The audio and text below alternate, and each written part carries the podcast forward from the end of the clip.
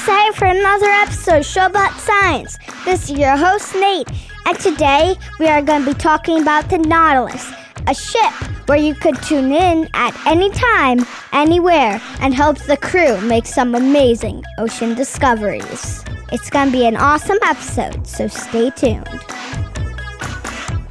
Hello? Hello, Nate. How are you? I'm good. So, Samantha, could you introduce yourself? I would love to. My name is Samantha Wishnak, and I am the digital media coordinator for Ocean Exploration Trust. And that's the nonprofit that operates the exploration vessel Nautilus. Thank you, Samantha. So, what does the Nautilus do? Ah, the Nautilus is an exploration vessel. So we are a little different than normal research vessels in that we get to explore new areas of the largest habitat on this planet, the ocean, looking for new discoveries in biology, geology, chemistry, archaeology, and anything else that we might find along the way. Let me guess what the Nautilus looks like. A big, giant, blue on the top, white for the rest ship that has a hatch that could also turn into a submarine that propels out and searches the seafloor with a camera inside of it. Whoa. That is a super cool idea of the Nautilus and pretty close. Nautilus is 211 feet long. To give you an idea of what that means, we have space for 48 people on board. So we have 17 crew who help make the ship run. That includes the captain and the officers who make sure the ship is navigating in the right direction. That includes our engine room team who keep the engine running, our cooks and stewardess who make sure we're all well fed and happy, and our deck crew. Then on the other hand, we also have our science team. So we have 31 science team members. That's our scientists and our engineers and our ROV pilots, our video engineers, and the students and interns and educators who come out. So 48 people live on this ship. It's pretty roomy, but uh, we're definitely in close quarters and we get to know each other pretty well. And on the back deck of Nautilus, it's an open space that we have a big A frame.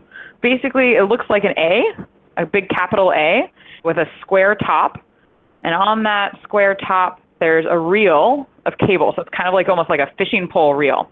And that reel, that winch, helps move out the vehicle and move the cable out as Argus, one of our ROVs, moves off the ship. So Argus and Hercules are moved off of the back deck of Nautilus with a crane and a winch. And then they are actually attached to each other via tether and they're both attached to the ship via a fiber optic cable that runs video to the ship. So, fancy way of saying we have a very large exploration vessel, a ship, with two robots off the back deck that we're able to launch. And these are pure robots, there's no humans in them, um, and they are tethered to the ship so that we're able to drive them and then also get video from them.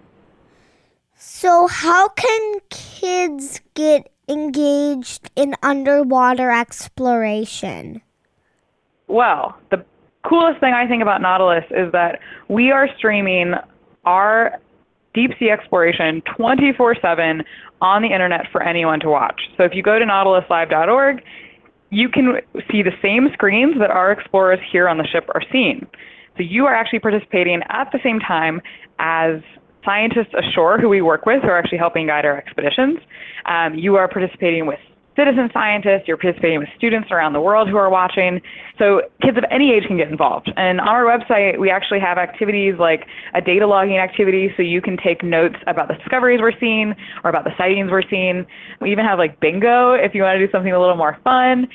So as a kid, it's really easy to get involved with ocean exploration. Um, you know, only a few people will get to explore outer space, but we can all be ocean explorers when we're able to tune in from anywhere with just an internet connection. So, what was your favorite discovery that you've made on the Nautilus?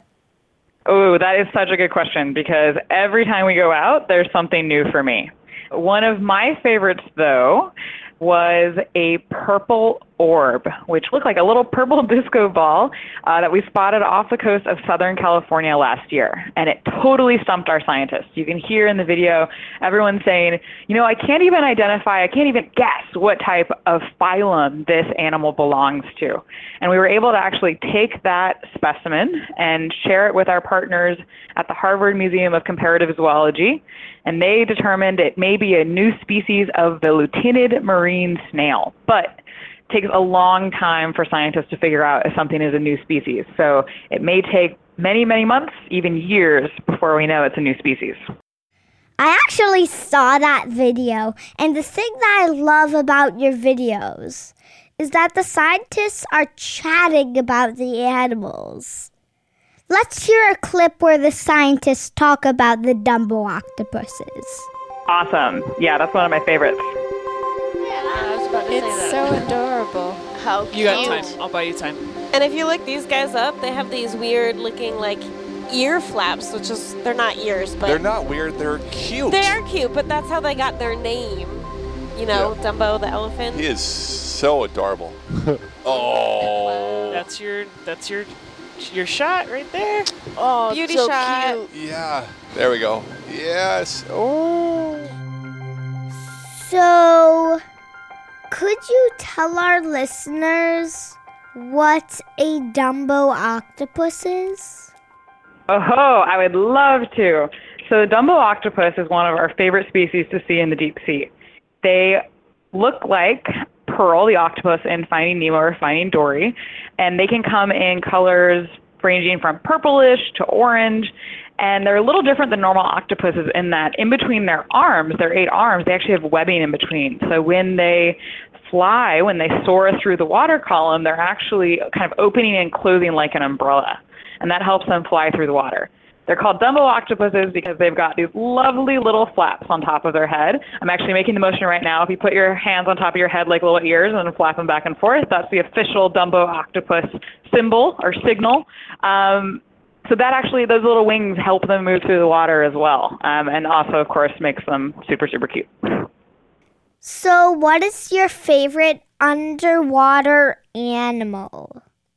That one's easy. So my very first time coming out on Nautilus was last year, and we were off the coast of Southern California, and I was going upstairs to start my 4 a.m. watch. So that's when we sit in the control van.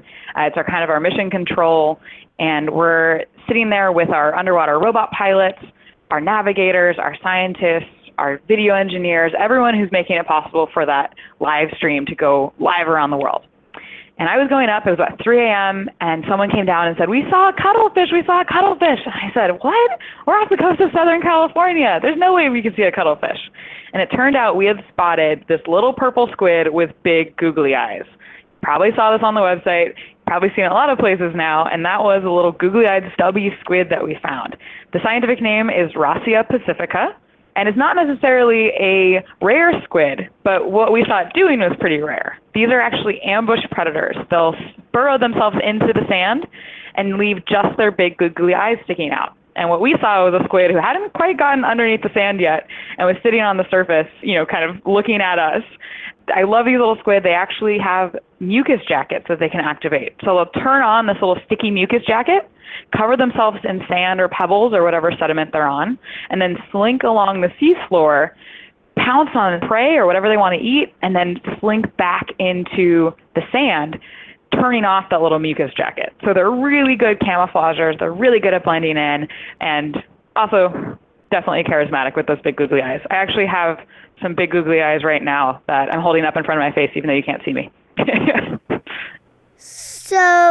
I did see that video.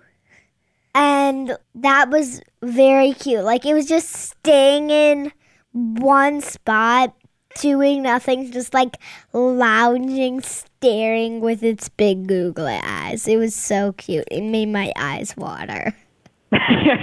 right? I know. It would be hard to leave your eyes open that long without blinking. But I think we must have startled the squid because we were a very big 5,000 pound underwater robot coming towards it with our lights on. Um, probably wasn't something we had seen before. So definitely, definitely, I think interesting for both the humans and the stubby squid. So, Samantha, How can people learn more about the Nautilus and its videos? Aha. Well, I hope certainly that you tune along with us. You can go to nautiluslive.org, .org, and watch our 24-hour live stream of our operations. We are exploring all the way until November 20th, so right before Thanksgiving, and we'll be down here in Baja California, Mexico, exploring hydrothermal vents for the next few weeks, as well as some islands off the coast that have not been explored before. So definitely some really exciting exploration to join us for. Thank you so much for being on the show. Thanks for having me, Nate. Hope you explore with us this year. I will. In fact, I think I'm going to go exploring right now. Dad, you can shut the recording off.